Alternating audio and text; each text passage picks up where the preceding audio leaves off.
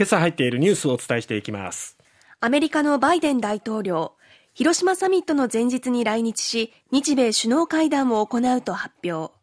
トルコ大統領選エルドアン大統領と野党統一候補どちらも過半数に達しなかったため28日に決選投票へ。家庭用電気料金来月からの値上げを政府が認める。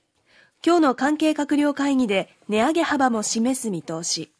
3歳までの子供がいる社員が在宅勤務できる仕組みを努力義務に、育児休業後に柔軟に働ける環境の整備へ、岸田総理襲撃から1ヶ月、木村容疑者は一貫して黙秘を続ける、火薬の原料を昨年11月までに購入か、昨日、えー、各紙休館日ということもあって今日は週末のニュースも含めて、えー、今日の新聞で各紙報じております、はい、これまでのニュースお伝えしますがまずはアメリカのホワイトハウスは14日バイデン大統領が G7 広島サミットの始まる前日の18日に広島に到着し岸田総理と首脳会談を行うと発表しました。G7 の前に日米首脳会談が行われるということですね、はい、バイデン大統領は先週与野党間で対立が続く債務上限の引き上げ問題に対応するためサミットにオンラインで参加するかもしれないというまあ可能性言及しておりましたけども予定通り来日することになりました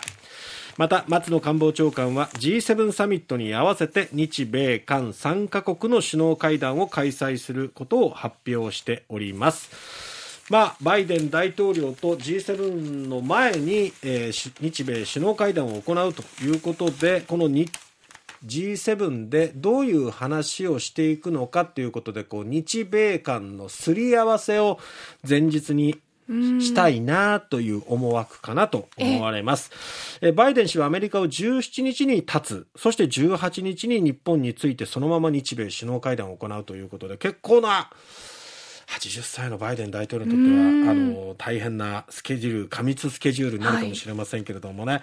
まあ、今回の首脳会談ではウクライナ情勢そして中国への対応さらにはグローバルサウスと呼ばれる新興国途上国との連携さらには重要な産業物資の供給網の再構築サプライチェーンの再構築、そして気候変動対策、エネルギー安全保障の両立など、まあ、G7 サミットで想定される様々な議題がありますけれども、えー、それに向けて、まあ、日米でどういうふうに進めていくのかというところのすり合わせが、えー、図られるのではないでしょうか。さあ、続いては、トルコの大統領選ですけれどもトルコ大統領選と議会の選挙が、まあ、14日にそれぞれ投票開票が行われまして、はい、大統領選の方ですけどももつれにもつれておりまして、えエルドアン大統領と野党のクルチダルオール党首が大接戦を演じてともに得票数は過半数に達しなかったと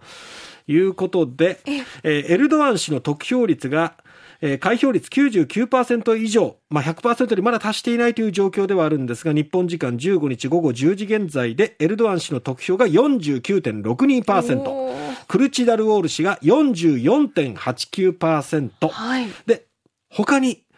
えー、右派のオワン元国会議員が5.17%を得ているということで、このオワン氏に投票したこの5.17%が、どこに行くか。エルドアン氏はノーだっていうところで、この野党に投票したっていう人は、おそらくクルチダルオール氏に行くでしょうし、いや、だったらエルドアンの方かなって、もし行くんだったら、エルドアン氏に投票が行くし、これがどう流れていくのかっていうところになりますね。はい、えー、この投票の行方、気になるところですが、えー、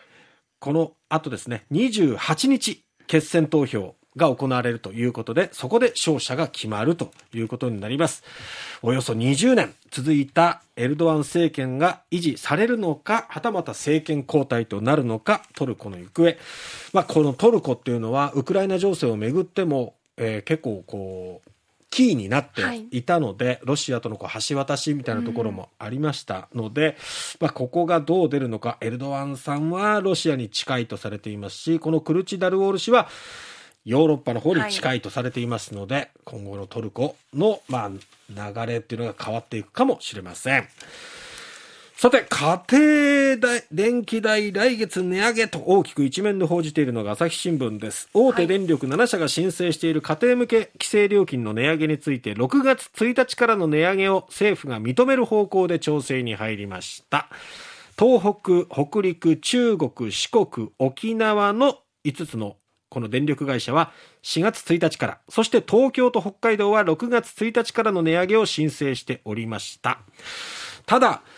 えー、経産省は、まあ、大手電力に対して直近の為替水準や燃料価格をもとに再算定を求めておりまして、その結果、北陸電力を除く6社の値上げ幅は平均28%から41%だったのが、平均18%から38%に圧縮されたということです。はい、ただ、北陸電力は46%から47%へと膨らんだということですね。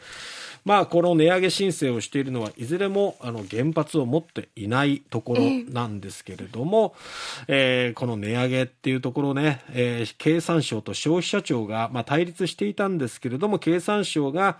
えーまあ、カルテルなどの、ね、不祥事がありましたけれども、その影響について一定の検証結果を示したこと、はい、そして値上げ後の各社の経営効率化の取り組みについても調べる方針を示したことなどから、両社折り合いがついたということです。